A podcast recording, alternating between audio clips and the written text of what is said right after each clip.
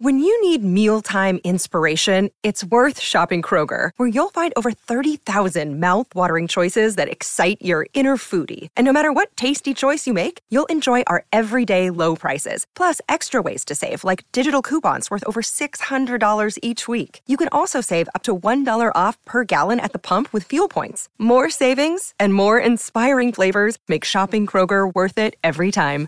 Kroger, fresh for everyone. Fuel restrictions apply.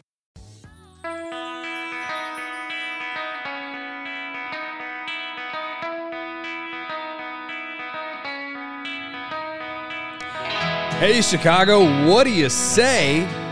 This is the CHGO Cubs podcast presented by DraftKings Sportsbook, America's top rated sportsbook. Download the app and use promo code CHGO when you sign up. Guys, how'd I do? I think you're good. You sounded just like Luke. Ah, Maybe all right, even I- better. I'm looking forward to when Stuck watches this back and he can grade me review. tomorrow. He'll yeah, give you. you'll his get a report grade. card Yeah. on your Yeah, I'm looking read. forward. Yeah, I'm looking forward to my report card on on my intro. Yeah. Um, welcome, guys. I'm Cody. You can follow me on Twitter at Cody underscore CHGO. Ryan, Luke, or not Luke, Corey. Corey. I already fucked it up. Congratulations. I do. Luke and I are very similar. you got the glasses. I, I get it. You know. You know. Uh, Corey underscore Cubs. Ryan underscore A underscore Herrera. There you go. Yep, I did yep. that right. And uh, more importantly, my good buddy Max Bain is in the is here. He, well, he's not in studio, but he's remote. Join us right now. Like the OGs that have been following me for a while know how how much I love Max Bain. He was one of our first guests we ever I had. think he on the was show. our first guest on the show. Yeah, he's one of our first guests. I've known him for a few years. Uh, and uh, Max, what's going on, man? Not too much, man. I'm uh, doing the whole single parenting with the new dog right now, so I'm trying to do both. Uh, so I apologize if I look away often. Just want to make sure the pup's good, but I appreciate you guys having me on today. What kind of dog you got? I got a uh, golden doodle. He's about he's about five months right now, six Okay. months. Oh, still a puppy then. There you go. Still a puppy, but he's he's going on 40 pounds right now, so Oh, he's gonna be he's gonna be a big one. He's gonna be a big one. I'm not gonna save money feeding that dog, that's for sure. He's like uh, he's he's got the he's in he's in a relationship, and I'm pretty sure the girl probably decided on the dog. Is is that is that fair to say, Max? I think we kind of both came together on that. We we had some breeds that we were looking at, but um, she wanted an Australian Shepherd, so I kind of got her towards the Golden Doodle side. And plus, she's uh, she's allergic to dogs, so the hyperallergenic thing and not on uh, not shedding is kind of a big big factor in that. So, um, no, it's it's been good so far. It's been good so far, man. Awesome, man. Well, I'm glad to glad to have you here, man. It's the off season, so I think one of our goals this off season is to talk to more prospects, especially with how this uh, team is building through the system right now, and uh, there's a lot of exciting things going on with it. So glad to have you as the first one, man. Um, You guys having me. for sure. Um, I guess my f- I, this is not even really a question. This is more of like I've been wanting to tell you this for a while. Like, remember, like two, three months ago, I was texting you and I was venting about Cubs ownership. Like, yeah, I Yeah. want to publicly apologize to you that I did that to you via text. Like, I was going through I was I was I was going through the motions of the baseball season, man. And like I I wanted to check in on you and then you know we started talking about the team and stuff and then it just kind of came out. And so I just want to apologize for slandering your employer to you via text. It's all good, man. It happens. That's part of uh, that's part of fandom. That's what makes that's what makes the Cubs fan base so great. And you know, you mentioned bringing on prospects and whatnot. Uh, one of the things I've said, kind of from the start, being a prospect, is that we have a really passionate fan base, especially when it comes to minor league baseball. So, um, again, I couldn't be more thankful for the opportunity to be here today, and I appreciate that you guys are uh, putting in the time and effort to, you know, touch over the minor leagues too. Absolutely. Yeah, Max, I, I'm curious, just like as an overarching, you know, just 2022 season, second pro, second season of pro ball. I mean, what, how do what, are, what, are your, what are your takeaways from yourself and your development this season? What what was the season like for you? Um, so the season started well. I was in South Bend, kind of doing my thing, kind of picked up where I left off last year. Um, and then, you know, I was fortunate enough to get the in-season promotion to Tennessee, which was really cool. That was something I kind of wanted to experience. Um, that was something like I can distinctly remember having a conversation with uh, Cole Roeder in 21 about how cool an in-season promotion would be. Um, so to be able to do that and kind of, I don't know, join the team mid-season, like that's kind of a cool thing. Um, went to Tennessee. my first start, I I uh, screwed up my ankle in like the second inning, and um, I just kind of pitched through it. It was something that it hurt to throw, but like it wasn't something that uh, was going to take me out of a game per se. Um, so I kept throwing on it, kept throwing on it, kept throwing on it. We go down to Biloxi um, in the middle of July, which is just it's gorgeous down there. 100 with 100% humidity, it's awesome. I screw up my other ankle down there, and I end up doing I ended up doing uh, like two or three weeks on the on the IL. Uh, but what what had happened what had happened in that time is I started kind of compensating for my for my injuries and my movements got all messed up on the mound and I was just moving in a way that wasn't really conducive to throwing strikes. I was kind of putting myself in a position where um, as it's been described to me, I gave myself a very small window of release to throw strikes. Mm-hmm. Um, but I kept pushing through. I, I, kept telling myself that it was something that was mental, that I just needed to be more uh, confident on the mound, that I just needed to have a better have better rhythm and just better tempo. And, um, you know, uh, so that led, I, I, think that that was pretty large contributor to the numbers in Tennessee, which again, man, it doesn't take a smart person to go see that the numbers were like, they weren't great. They were actually really disappointing. And that was something, that's something I want to improve upon next year.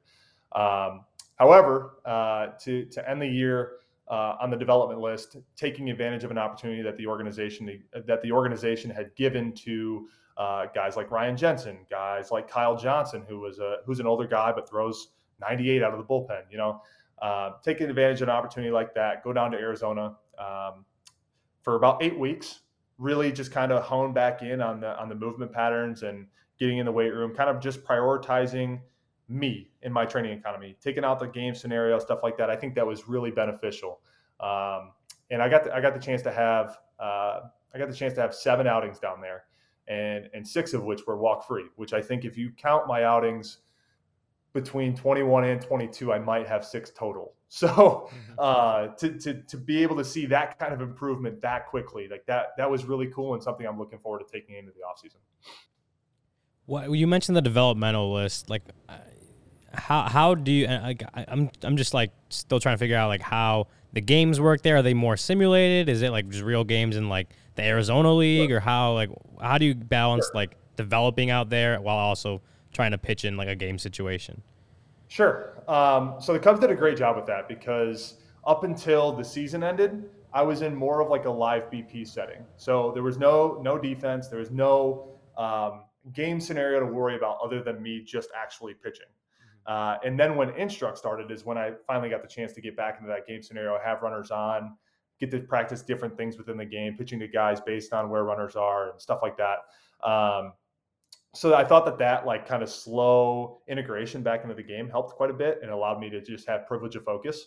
Um, because you know when when things aren't going your way or things aren't going the best, and you just got to keep taking the ball and you keep going out there, and it's kind of feels like beating your head against the wall. The game speeds up too. Like it, it especially with that pitch clock, the game really speeds up. So it just it's hard to feel like it's hard to not feel like it's uh, it's hard to not feel like you're uh, not spiraling, right? So you're just it, it just feels like you, like I said, it just feels like you're beating your head against the wall. So to be able to go to Arizona and you know, like I said, have that integration again from live BPs back into a game scenario really kind of slowed things down for me and allowed me uh, to have that privilege of focus. Okay. Yeah, um, yes, we're um, I, I know you obviously are you know trying to do your own development, but when you look at just the overall pitching infrastructure in this organization, this system, obviously it's cut, it's on the rise. A lot of a lot of young names, but a lot of just names that we're starting to hear about more. Yeah.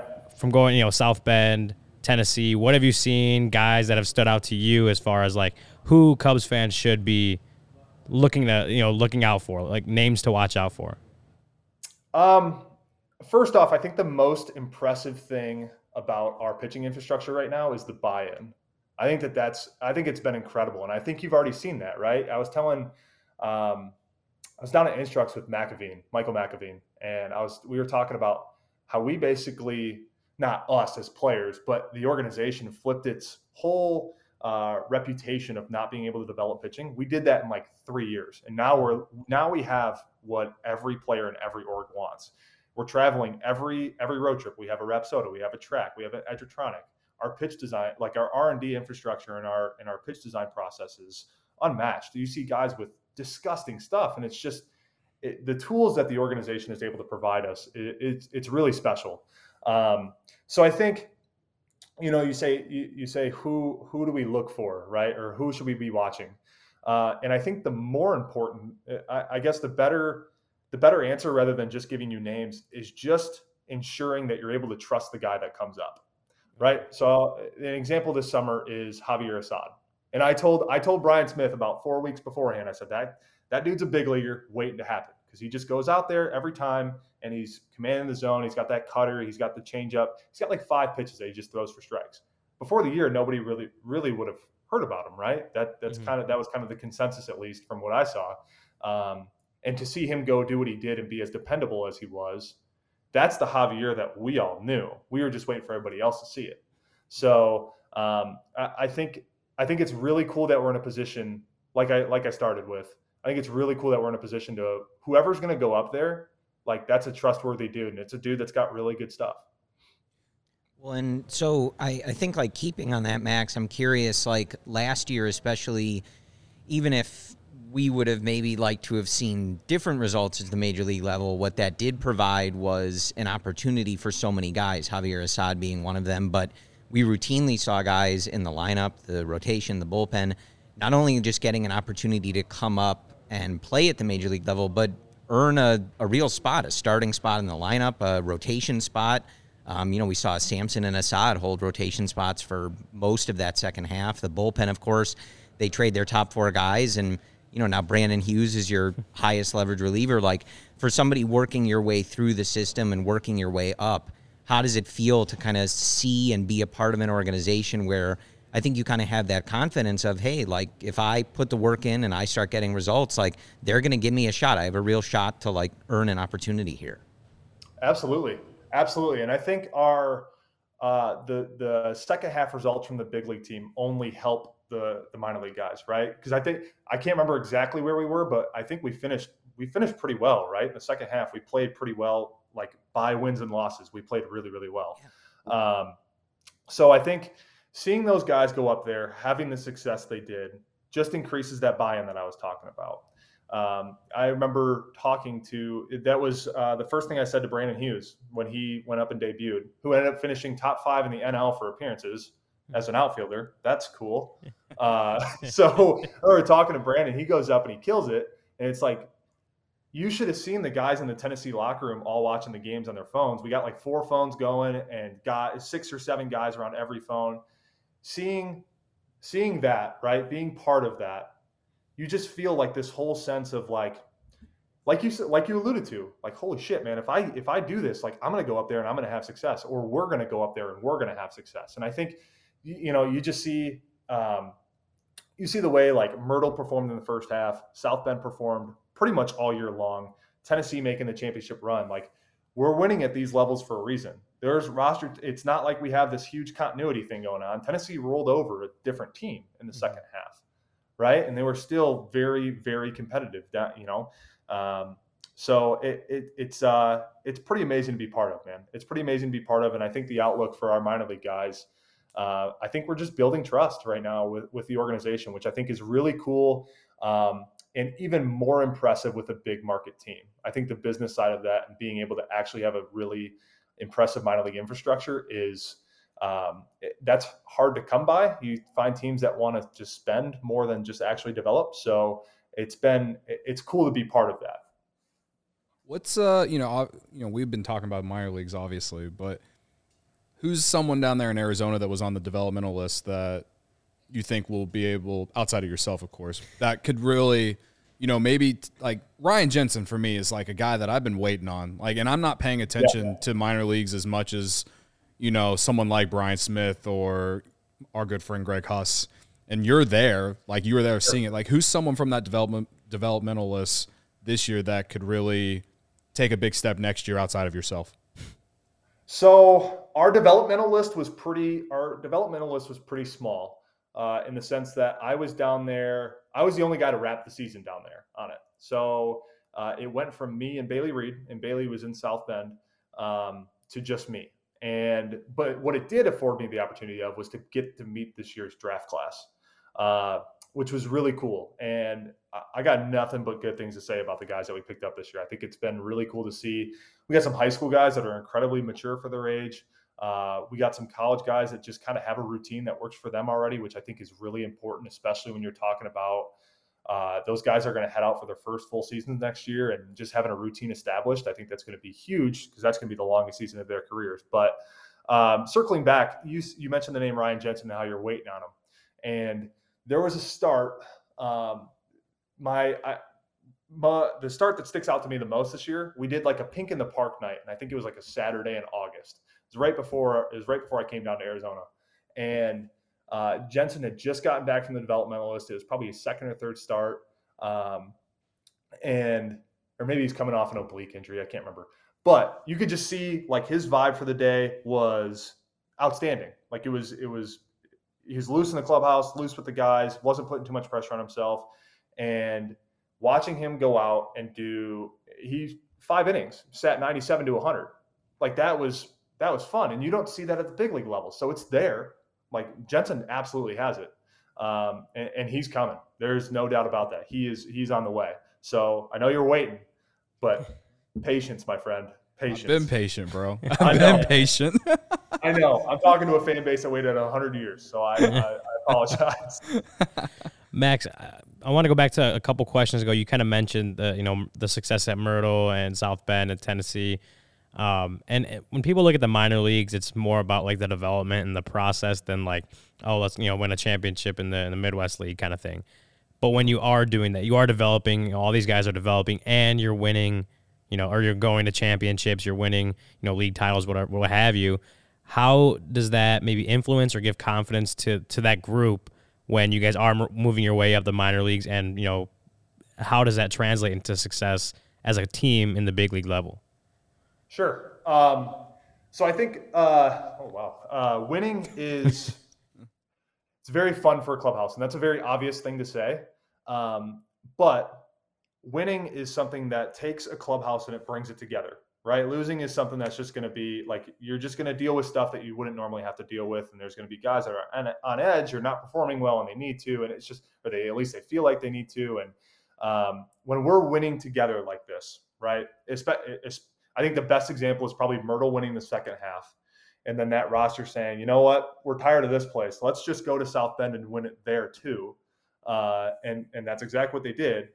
You see guys that just start like it's cliche, but they just start pulling for pulling for each other. And that's the essential teamwork that comes into that's the essential teamwork that comes into like professional sports because you know, at least for me, like be a good teammate always until always until pro ball was like, hey, make sure you're picking up the guy that just struck out. Or if the pitcher just gave up a six spot, make sure you give him knucks on the way out. Like that's being a good teammate, being there for your team. At the pro level, being a good teammate is is pretty much playing well right? Like you go do your job. You're not, don't be mean to anybody. Don't be a jerk. Go play well. And that's how you're a good teammate. That's how you, that's how you help the team win. There's a very professional aspect to it. But when you, when you start winning games, it is so much easier for everybody to get along, good friendships to, to, to form. And it just, it carries over on the field. Uh, and it's not, it's something that's not quantifiable. That's, uh, that's interesting considering like the Cubs obviously went through this developmental season at the major league level, and there were definitely some dark times in the middle of the year, but they stuck together and were able to finish the season strong. And whether you want to look at that as, however you want to look at that, if not mattering because they were out of it or, or whatever, I, I think that that what Max just said is it, it actually speaks volumes to uh, how well of a job David Ross probably has done in terms of just keeping the guys together and just trying to keep, you know, the the guys on this team that are going to be here, you know, keep them going in that right direction of, you know, having that positive mindset. Well, I feel like we heard, excuse me, similar stuff to what Max is saying from the major league guys.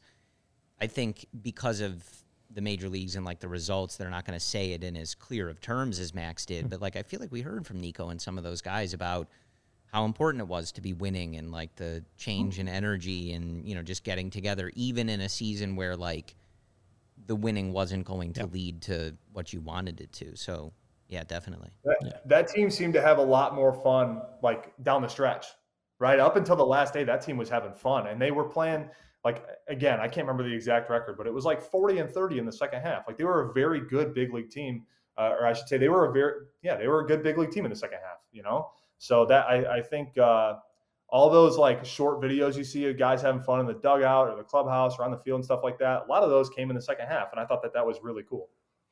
I think the record was 39 and 31. 39 31, yeah. So right, almost on the money.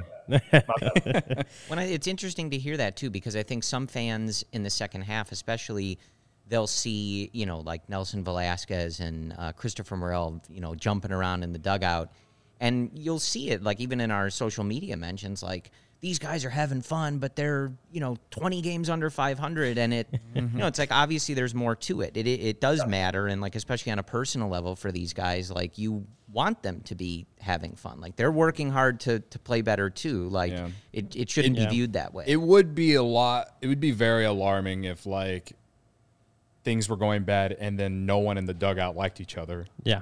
Yeah. that wouldn't be good. right. Hundred So- percent. Yeah. All right, Max, just to get back to you really quickly. Uh, when you went up to Tennessee, you had you pitched 16 games, but only five starts. Most relief appearances, you know, for you in this system. Is that the path going forward for you? Are you is, are you a reliever going forward, or are you still trying to start? Like, what is the ki- the well, I guess what are your goals, but also kind of what is in the conversations with coaches and, and managers and stuff. What is kind of the path forward for you in this system? Sure. Um, so I think so. I, I do think I am out of the starting rotation for now, um, but I don't know that it's out of the question that I'll pick it back up again. Uh, and, and what I mean by that, um, you know, when we kind of talked about a role shift, uh, I believe it was down in Pensacola uh, over the summer. Um, when we kind of talked about a role shift, we kind of identified a comp of like uh, Keegan Thompson. You know how he's kind of Swiss Army knife. Yep. So, uh, not saying I, I don't for everybody listen, I'm not Keegan Thompson. Uh, that dude's really, really good, and I still have a ways to go to be in the same zip code. So, uh, but as as in terms of like a future role, that's kind of where I see myself. You know, just kind of give me the ball whenever you want to give me the ball. If we need to pick up a spot, if we need to pick up a spot start because we got six games in five days, give it to me. You know, um, so that that's kind of the that's kind of the idea moving forward. I love those versatile pitchers that the Cubs have just been.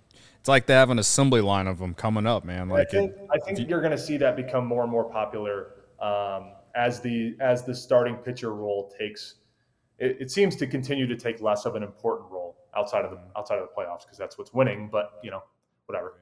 What do you think about that? Because a lot of like a lot, especially all of the like older generations, they they they they look at numbers and they see, oh, a guy went five innings, that's not good enough. Like they can't like a, lot like like you just said, the league is kind of adjusted to where like those those middle innings have kind of taken a spot of kind of the role that you are in right now. Like, do you do you think it's good or bad for baseball that it's kind of just gone this way all across the league?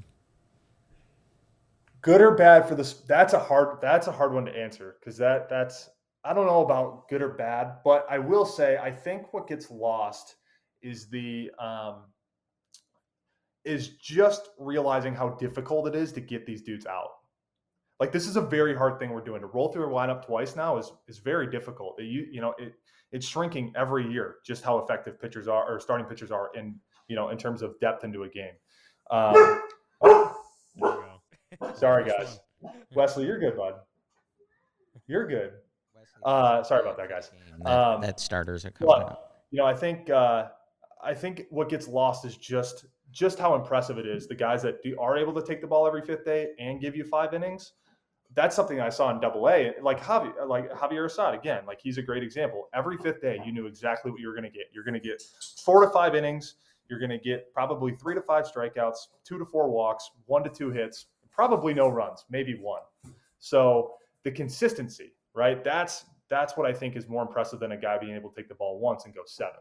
I think if you can give me a, a consistent starting pitcher that's giving you a very similar result every time, give me that over 130 innings versus a guy who's going to give me 200 innings, but I don't know what that's going to I don't know what that's going to Yeah. look like.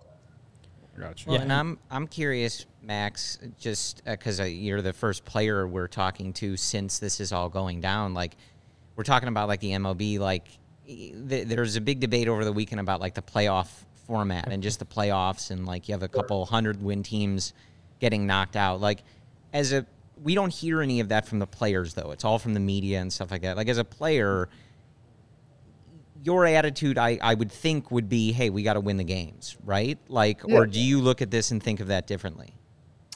Um, you know, I, I think from, I tend to think about things from like a business perspective. That's kind of how I see, uh, kind of, I, I see my career as like a business opportunity. Kind of, I, I realize that within the system, every player is an asset to a degree. I, I realize that every playoff game brings in a little bit more money, and I know that they don't have to pay salary for that. They just pay a, a portion off of the ticket prices. Um, so I understand the need for, uh, I understand the need for more playoff games. Just going up with the going up with the uh, the the trend in salaries, or at least the the trend in contracts that we've been seeing. So I understand the need for it. As a player, when you're looking at the new playoff format or any playoff format, where are we going and what time does the game start? Because that's going to dictate what time I need to be in the clubhouse. So that's like that's it. Just go, like you said, just go win the game, right? All the business aside, all we're doing is going to win a baseball game. That's it. Fair enough. Um, I got one last question. You guys got any more?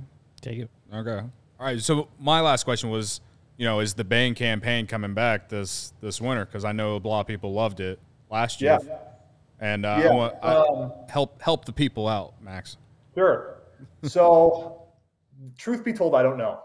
Truth be told, I don't know because I've talked to um, one of my.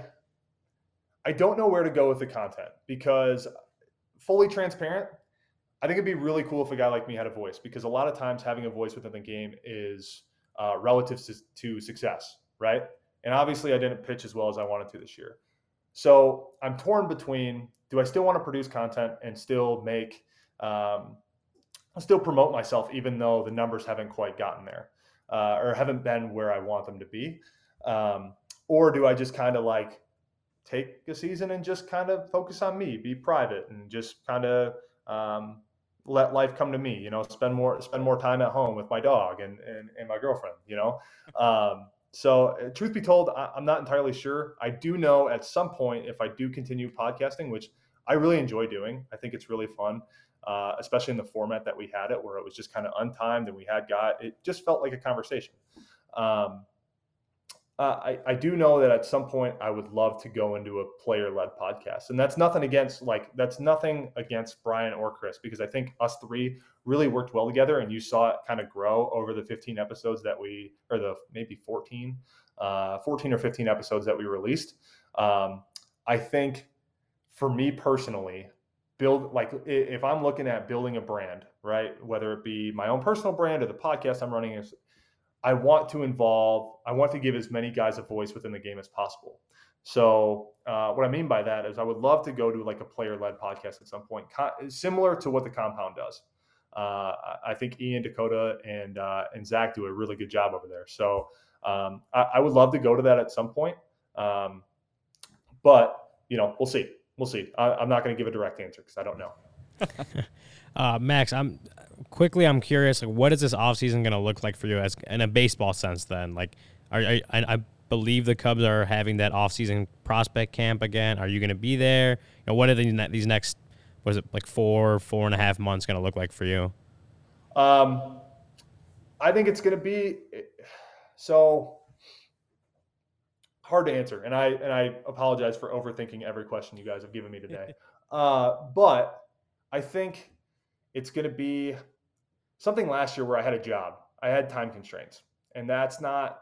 I don't think that took away from what I was doing, but it was always in the back of my head. And now it's just kind of now I kind of have the freedom to do what I want. I'm choosing not to work this winter. Um, even though that's going to put me in quite the position come spring. Like, you know, uh, I'm choosing not to work. I want to put all my time into the sport this winter. Um, I have a couple buddies. I have a couple buddies up here. Uh, kid with the Braves, Orioles, Reds that I'll be training with uh, consistently. But uh, honestly, I'm looking forward most to the time the time I have at home now. Uh, I don't get to see uh, my girlfriend or my dog. I don't get to see them as much as I'd like to. Uh, so in addition to the three, four, five, six hour days, I want to be home. I want to be home, and I want to be I want to be around Madison. I want to be around the dog, and uh, I I think that's something that I'm really looking forward to this winter. I think that that uh you know that might help refuel for next season, man. Just get kind of getting your mind out of the game, and uh, you know you went through some stuff this year, but I have no doubt that you're going to get back on the track that you're on in year one. So, uh, Appreciate you know, that. we uh, I look forward to seeing what 2023 brings. Uh, but of course, I'm I'm hoping the off season goes well for you. It's uh, I think it's an important year, so uh, I'm going to treat it as such. Uh, every year is important, but uh, with with the way that minor league contracts are structured, um, this year happens to be a little bit more important to me than or for me, not to me, for me, uh, as opposed to the rest of them, um, or at least leading up to it. So, you know, I, I'm going to give it. I'm to give it everything I have, man. Um, I know I can't do too much more of what I did last year. I don't know. Uh, I mean, if we're talking realistically, I don't know how long the leash is. You know, that's part of the game. So I'm to put everything I have into it and let the chips fall where they may. Absolutely, man. Well, uh, appreciate you for jumping on. Yeah. Um, I have to have you on maybe before the spring or something like that. Maybe when you go get back out to Arizona, check in on how the off season went for you. And uh, you know, you're always whether no matter what happens, you're always a friend of of ours on this podcast, A man. friend of the program, recurring guest. Absolutely. I appreciate you guys. I, I really appreciate you guys having me on. This is always fun. Um, love chopping it up with y'all. Absolutely, Definitely, man. Well, thank you. Thanks, thank you, Max. Max. Thank you guys. See ya. See ya. See ya, bud. All right, guys. This interview has me all hyped up. It makes me want to. It makes me think about what I'm going to eat for lunch after we're done with this. And Greenridge Farms is right up that alley. You know, Greenridge Farms is a Chicago local meat and cheese company offering you a better and all natural option. Makers of all natural deli meat sausages and their famous meat sticks. Everyone knows I love the meat sticks. Perfect for tailgating, you happy do. hour, school lunches. These all natural meat sticks are hardwood smoked for eight hours with 16 grams of protein per stick. Make a perfect post workout snack. Max, we should get Max Bain some of those, right? Meat sticks come in chicken, black forest beef, and flavors like jalapeno, cheddar, and spicy chili. Haven't tried them yet? You don't know what you're missing. Delicious because they are made from recipes generations in the making and being all natural. They deliver a fresh and flavorful alternative at snack time. You can always find them in the refrigerated section at Costco, Sam's Club, or in your local Chicagoland grocery store. I store. go to Sam's Club. You do? I, I have a Sam's Club membership. I do. It's good. I need. Look you need to hit me up over with that membership. Wow. It's good in bulk, man. Yeah, you- yeah, Like I- when you're in college and you, and you, you know, you need just a lot of Greenridge Farms. It's all right there. I- in bulk. Buy I in bulk. love bulk. We need. I, I'm going to ask you for your membership. right now, you can order any three meat products at GreenridgeFarms.com and include a pack of meat sticks in your cart. Those meat sticks will be free simply by using the code CHGO at checkout. That was Love, a uh, love free meat sticks. that was a Stucky level transition. Oh. I just want to say, I hope he listens to that because I think you did him proud there. Thanks. Uh, want to thank our next sponsor as well, and that is Game Time, the hottest new ticketing site that makes it easier than ever to score the best deals on tickets to sports, concerts, and shows. The Bears, of course, are underway. The Blackhawks just got started again. The Bulls season is coming up, so any game you want to go to in the city of Chicago, you will not find a better deal than on Game Time, created by the fans for the fans and guarantees the lowest price. If you love CHGO, then you'll love Game Time. The best way to support us is by buying your tickets with Game Time through the link in the YouTube and podcast descriptions. Join over 15 million people who have downloaded the Game Time app and score the best seats to all your favorite events. See, I was I was looking at it and like you know Blink 182 is going to be here in May. Ooh. And I really want to go to that. But I don't want to buy, you know, I don't want to buy the the overpriced, you know, No. buy get them while they're hot kind of tickets. Like I want to go on game time. I want to see what they got. They might have cheap tickets, you know, like they always do. Right. They always do. So I'm gonna wait. You I'm gonna get go on Cardinal game time. playoff tickets for a dollar Yeah. on game time. Then you can get cheap Blink 182 tickets. Oh yeah. Yeah. So they'll, they'll, I mean, And if you know some, especially for that, like you hang out, you wait, you can get up to 60% off. You wait for those prices to come down. Game time will have you covered. Absolutely. Taking a look at the chat, we got Mike, my guy Mike Dubs, Shane. He's always here. Aaron, he says "Yeah, Rich. Rich is here. Rich, thank you as well. Sorry I didn't see you. Uh, Aaron says that was an awesome interview. Max always great to to listen to. And yeah, he's great. He's a great Yeah. dude. Yeah. I uh, he's Very thoughtful. Yeah. You know? uh, you know, we, we sit here and we, we we dream about what the potential of PCA and Brennen Davis and a lot of those top ones, but like I, li- I he was one of the guys that no one talks about that like I'm cheering for super hard. Not only because I have his phone number and I can text him and you know just shoot the shit with him or whatever, but he's just a genuinely good dude. So Well, it's uh, also like you yeah. look, you look at a lot of the relievers that have come up for the Cubs, the, like this last year, especially like how many guys had Brandon Hughes really on the radar before the season, especially at, at you know at May in May, May mid May when he finally came up. I Mm-hmm. mean, Javier Assad, like he he mentioned Javier Assad, they all thought like he was the guy, but I didn't We really didn't have know. yeah we didn't really have him on our radar until kind of the Yeah. day he got brought up. Like Yeah. it was there's all, so many of those guys in the system and so many guys that are getting chances on this team that I mean, hey, if Max pitches well next year, it wouldn't surprise me to see him get, you know, maybe even a, a late season bump and, and get a shot, right? Well, Like, I just loved like hearing about the buy-in. I thought, you know, when he was talking about that and um, just the e- even even winning at the minor league level, just a lot, putting that in perspective of like what it is like for the players, you know, because obviously we view the Cubs and this whole rebuild, even though Jed doesn't want it to, us to call it that still. Like, we view it for, through a particular lens, right? We want them to win at the major league level. That's like the be all end all. Mm-hmm. But I think, especially to see the results that they got from some of the younger guys throughout the year and to hear from someone going through that process about the infrastructure and you know like Brendan talks about the infrastructure and Craig Breslow this Tommy Hottovy that but like Max is able to offer us that other perspective and it's like this you know as a fan like this sounds really good like it sounds like a really healthy organization and the players are happy to be a part of it and like have an opportunity to grow and, and learn with it yeah, and that's the thing because when you, when you hear about the pitching infrastructure and you talk to you know, like you said, just front office people or you're you're hearing all this stuff about it, but then you get someone who's actually in it, who's actually working inside it, and telling you like, yeah, this is working. Like like everyone's Right. bought in. This is working. Like that. you- that's where you get some of that uh, extra confidence. Like okay, like what's going on down there is legit. because Like, it's it- easy for like the the team itself Yeah, to exactly. gas itself up like look at all this cool stuff we're doing but like when Max is pointing and that it's out something that he's talked about on pre like I we probably touched on a little bit of this when we first had him on back in March. Um, and then just talking to him over the last two years, like he's really emphasized about like the organization, the pitching, and you know just the morale in- inside the organization regarding that now. So, uh, you know, I can sit here and say uh, actions speak louder than what you're saying, but as far from a player standpoint, telling us that you love to hear it. I'd rather hear that than Yeah. anything negative, right? yeah. right so, You want to tell you don't want them to come on here and be like, "Nah, the pitching infrastructure actually sucks." what It's not infrastructure yeah right, right, right.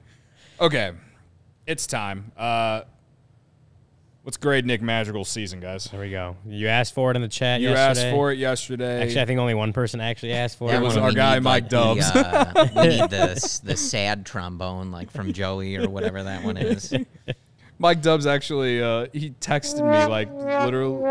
exactly yeah. He that's text- the Nick He texted me right after the show yesterday. He's like, I didn't think you guys are really going to do magical. It's like, no, we're doing magical, man. everybody gets a Oh, grade Everyone at- gets a you know, grade, Ju- baby. just in time for player grades. Michael Hulata in the chat. He's gonna. Wow, uh, he he says he has that's a positive comment from Michael. You get With you the get those ricket every once stick in a it's a while. little bit of both You get those Yeah. every once in a while. yeah, he did have a positive comment when we had Joe Maddon on too, so that's cool. Uh, All right. So thank everyone again. Thanks for tuning in. Uh, Nick Madrigal, shall, shall I start or do we want Corey to start like we always do? Like Left as to far right. as like you know left to right, yeah. You want to go ahead and start, Corey? I can All right, go ahead. um, well, uh, well, Joey will bring up. There you go. yeah I mean I went D minus I I wasn't sure what constituted a pass, by the way. I, I guess- I- I- D is a pass. Tech- I guess- I don't actually. I think technically. D is Well, not. so a like I mean, and we talked about this I- I last know. week. I like don't. I D's get degrees. F's just feel really harsh, you know. So like I, f- I feel like I would be pretty reserved with an F.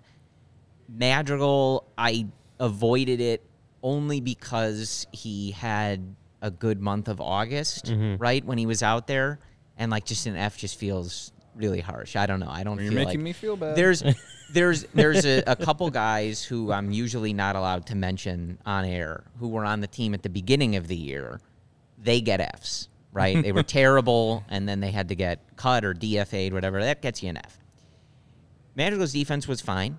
I think he rated positively. Um, Better than Yeah. what we expected. yeah. And I, you know, I think I test, I think he gets bailed out a lot uh, with Nico playing in short Yeah. right in the shift. I think that certainly helps out. I would have a lot of questions about Madrigal without the shift next year, uh, though in my perfect world, he's not really in that conversation, but that's a separate issue. um, and I, you know, I think like overall, like I think a solid D or something like that is pretty much where he lands.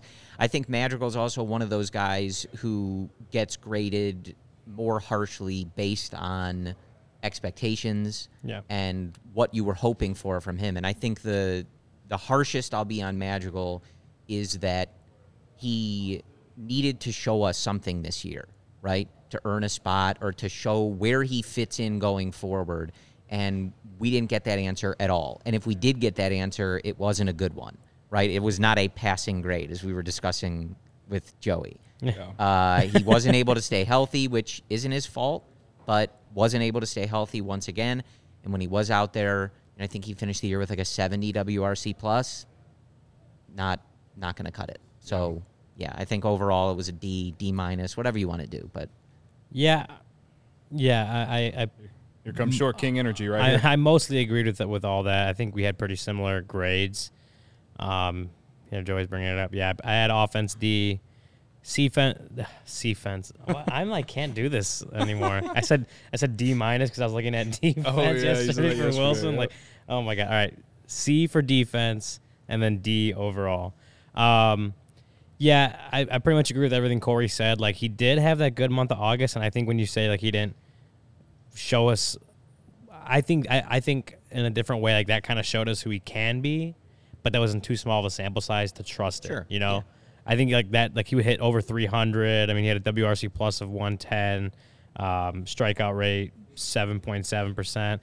It it just it that is like a, the the hitter you hope he can be, and I, I think he can be, but I can't completely trust that he will be that. You know, um, and but that and that's why because it was that was his longest stretch of like sustained playing time the whole season. Like he had 91 at bats this in, year, in yeah. August, and the the next month with the highest number of plate appearances was 64 in, in April, like March, Mm-hmm. April. So the the the health docks him a lot because he just wasn't he wasn't able to show if he could do it over a full season because of like obviously the hamstring injury last year, you know all things he went through early in the year. Finally got healthy again, had a really good August, I would say, at the plate. Um, then got hurt again beginning of September. So I know when he talks about this offseason, he's talked about you know changing things up, maybe changing his, his nutrition, his his strength and training regimen, like all that stuff to help him get through the grind of a regular season, so he's not spending you know two thirds of it on the on the IL. And I I think you want you want to see if he could do that this off season, so that next off season, like okay, or not, I mean next season, you're like, okay, can you do it this time? Like if if he's for some reason still a starting second baseman, again, I think we're all expecting him to be in that shortstop market. But if that doesn't happen, he probably will be the starting second baseman. Okay, now can you handle that for the rest of the season? Can you can you do a full 162? You know, not maybe get dinged up here and there, but not get completely hurt. That's the goal. But as far as what this season showed, yeah, I think a D is, is fine on offense. And then defense, he was better than he was given credit for, I guess, from the Sox guys, especially. Like we kept we kept hearing how bad he was at defense, and he made one error on the year. Granted, again, he didn't play a whole lot of games. He still ended up with four defensive runs saved, two outs above average uh, at the position, according to Fangraphs. Um, and I mean, even the eye test you saw, like he wasn't making mistakes. He had there was a few plays where he showed some pretty solid range, and I I think an average, I think he played average def- at least average defense at second base, if not even better than that. Maybe I even graded him a little too low on that, but the problem is, I think you mentioned it with the shift. Nico was kind of behind him a few times, you know, picking up the slack against lefties and stuff like that. Now you think, okay, if the Cubs don't go out and sign a shortstop, and Nico st- sticks at shortstop, Nick Madrigal's probably your second baseman. Can he handle that, especially against power lefties, without you know Nico being able to go behind him and back him up? That's that's a huge question for him if if the Cubs in fact do not sign one of these these uh, big name shortstops. Like that's a huge question that's going to be have to be answered by Nick Madrigal next year. Otherwise, I don't you know I don't see a whole lot of extra chances after if that's a scenario and he doesn't either is hurt a lot or he's not you know playing well at second base without Nico behind him. I don't see a whole lot of scenario where they give him much more leash than that. than than one season. So Yeah. Yeah, overall D is what I gave him. Uh, a lot of that having to do with him just not being on the field. Um, but this is a big prove it off season for Madrigal, going into a big prove it season for him. I think. I just think like we don't know exactly what they're gonna do next year. Yeah. We have our hopes, we have our rumors, and all of this. He just didn't do enough in my vision for what they do in 2023. Even if it's not like crazy, you just can't count. You know, he didn't do enough to be a part of that plan. Yeah, right? absolutely. You're gonna build a team to win the division and put a guy out there that can't stay healthy and was 30% below league average as a hitter because you know and like he did look more like how he did with the Sox in August, right? We had seen him hit that way at the major league level before. But at this point it's so inconsistent and like again, I I don't know exactly how the Cubs are going to proceed, but you just need more of like maybe not even a sure thing, but you look at someone like Christopher Morel, right? And what he mm-hmm. was able to do, like if we're talking about giving a guy a shot, like I'm giving it to him, right? Like not not Madrigal, right? I because Yeah. I'm more interested. He's younger. He you know was able to be an above league average hitter. Like has more power, has a better arm. You know, so I we just didn't see. This was a year you needed kind of like a strong conclusion from Nick Madrigal. Yeah. Like here's what he can do, and he showed it, and he he just didn't. And I I just don't know that they're going to have the time yeah, to sort that out. I, think get is that. really what it is. I, I, I- it's it's it's really tough because it, it did come off, you know, the hamstring uh, tear. I want to say it was going into an off season where he couldn't work with the Cubs training staff for 99 days. Like that is three and a half ish months that he couldn't, you know, recover from his injury with the training staff. And then going into a spring training that was shortened, you know, didn't get a lot of time to just get back into the rhythm of baseball to, to let the body kind of rediscover the grind of the season. And then you you, you know you kind of see what happens this year, and it was just it was just tough all around for sure. I mean that August, again that August was really good, but that's one month out of the six of a baseball season, so it, it, you can't just be completely confident that that's who he's going to be again. So again, it's a huge offseason for him, a huge offseason for him to, to get himself right and prove who he is. Yeah. So, uh, shout out to Luke. He's in the chat, by the way. Uh, not Steve, but Luke Stuckmeyer. Luke Stuckmeyer, Um, I'm not sitting in your seat, buddy. Um, I hope I'm doing well. Expected BS from Ryan. yeah, he expected B's. Um, I'm actually surprised Ryan didn't give him B's. Uh, I went a little harsh here, and maybe it's just because I had a little bit higher expectations. Remember at the beginning of the year when we did like our own like preseason predictions, I picked Madrigal to like be our the comeback player of the year. Um, yeah, it did. We did not get that, and you guys have basically highlighted that. Um, the offense, um, you know, this guy was a walking ground ball to second or short uh, or shortstop. It felt like like the first until August. That was Yeah. that was basically it. And I know a lot of that he was hurt, but uh, you know, I've heard it around the office a lot. The best ability is availability, and I'm sorry, like health. You if you can stay on the field, whether you're good or bad, like that, that's a big step. He- Health is a big thing to me. All right. Um, so yeah, the offense wasn't good. The defense was actually better than I expected. So I'm with you guys on the defense. I thought he was decent. I don't know what to, how to feel about it with no shift next year. Um, but yeah, he's got to really change his body to not only stay healthy but also be able to maybe be a little bit more versatile. I don't. I, he's second base, and that's that. That's basically it. That's probably what we're gonna see. Um, yeah, I mean, I'd love, I'd absolutely love to see him com- take a Nico Hoerner type jump, and not not necessarily like the same type of numbers, but just be able to stay on the field because that was the thing everyone said about Nico was that he was injury prone, even though he basically. Like I, I always felt like that was a little undeserving for for him because he got called up too early, in my opinion. But a loss.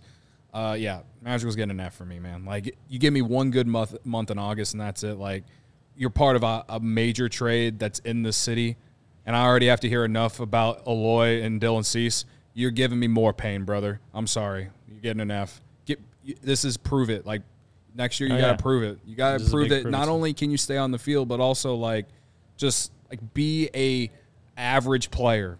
Would you say 70 WRC plus? think that's where he thir- finished, 70, That's yeah. 30 that's 30% below league average that's Not not, even cut. Dell metrics that's No. that's literally fan graphs, okay like I, I i'm just asking for an average player who can play second and or be come off the bench or something like that. That's literally all I'm asking. And that and and like honestly, going into the year, I had higher expectations, and maybe I shouldn't have considering he was coming off the injury and this and that, but he really disappointed me. I, I, that's that's basically how I'm grading it. It's just you look at other second basemen around the league, like he's one of the worst Yeah. ones. Well, no one was happy about the season, and definitely not him either. Like no one Right. came Again- away from the again, it's- season with anything else. And yeah, it was it was a disappointing season. Right. 100%. And again, it's it's not that I don't believe he can be a better player or anything like that. It's just I'm just giving you how it is. He was Yeah. not good and he couldn't stay on the field. That's a recipe for an F. I Sorry. think like you you can envision a role for someone like him on a, a more competitive team, right? We went through many years where the Cubs, I think, desperately would have taken a guy that you could bring up there, even in a pinch hit spot, and say, look, he's going to put the bat on the Yeah, ball. he's- he was still at right? 90% We need the contact rate. ball in play, and we need it in play now. Oh, yeah. Like somebody There's- go up there Yeah. and don't strike There's out. definitely things about him that there that you'd like. The contact rate and the, again, there's he's got good qualities. Now, can he put it together? Can he stay on the field? And can he, you know, I, I really did like him out of the leadoff in, in August. He was he was great in Yeah. that role. You stayed on the field and you like again.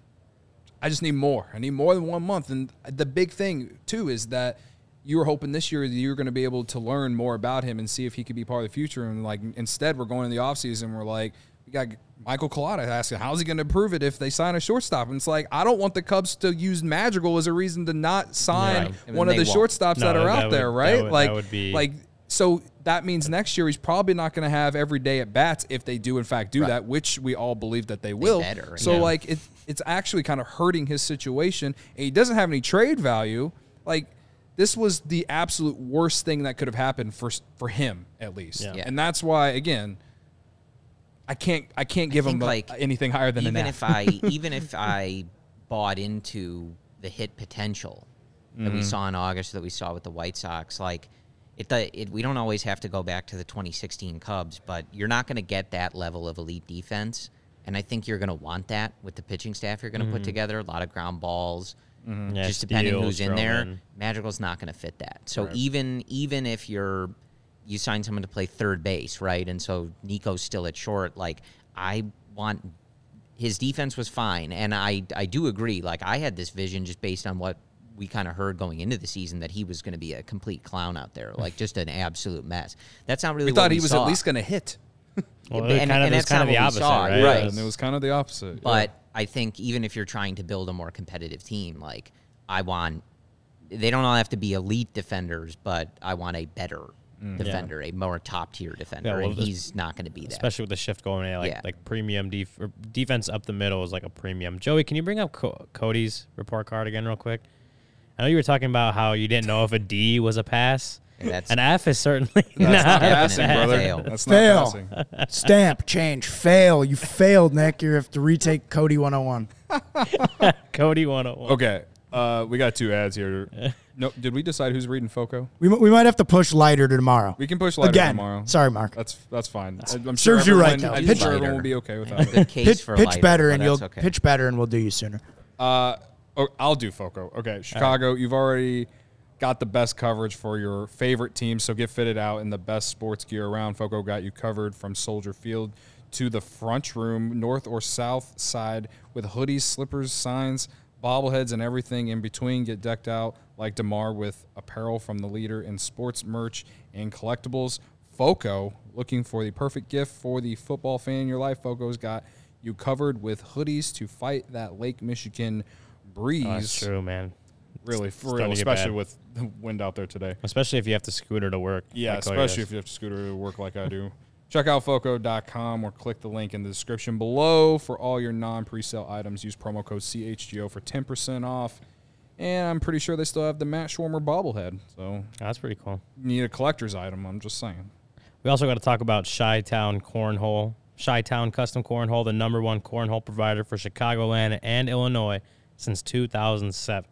Our signature box style design can be digitally printed, covered in vinyl, and painted. Their cornhole boards come with built-in drink holders recessed in on recessed in on the back. The LEDs that light up the hole and exterior handles for easy carrying and handcrafted scorekeepers. It's veteran owned and operated.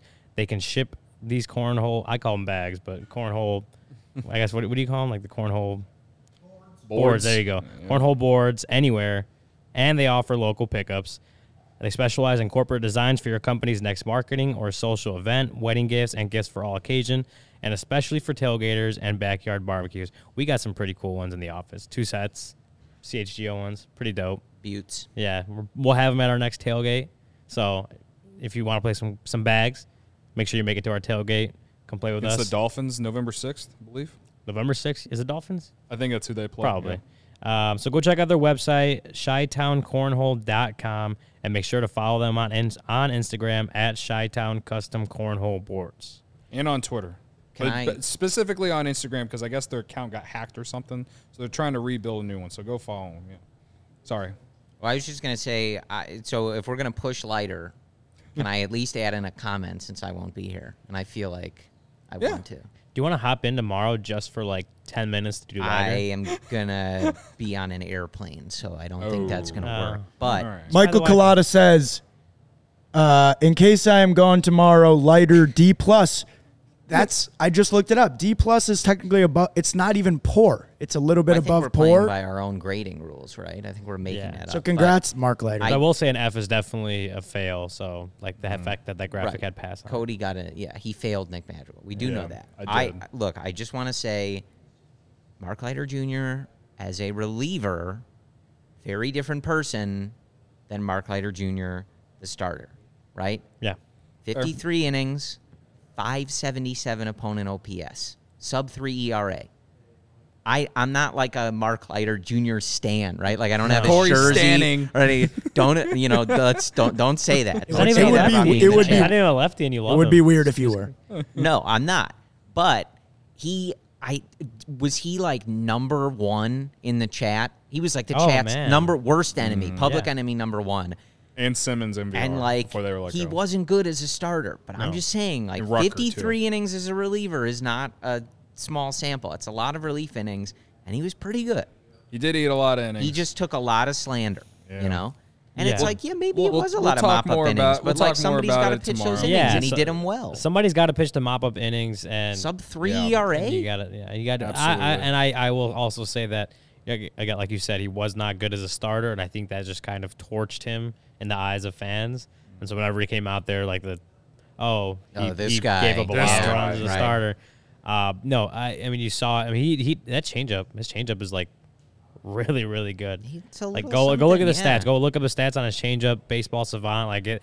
He his He the- he has like a really good pitch. The problem is it's like that one and his sinker are, are good, but then like when you're a starter, you can't really last on like one really good pitch and one like decent pitch, and three others that aren't that good. Like you gotta, you need more. I will talk more about Mark. We'll talk Leiter more Jr. about it tomorrow. Corey is, tr- or not Corey, Joey is trying to get me to end the show. Uh, Luke, Keeps I hope doing I did well in your role today. Thanks for stopping you, in, Luke. dropping Stucky in, Nation. whatever. Thanks for tuning in on YouTube. Hit that like button before you head out of here. Yeah, hit it. Uh, subscribe if you don't. If you just saw the show for the first time today, welcome. Uh, this is the CHGO Cubs podcast presented by DraftKings, my favorite app. If you didn't know, uh, we'll see Yeah. y'all tomorrow. 120, fly a W, and uh, go Guardians.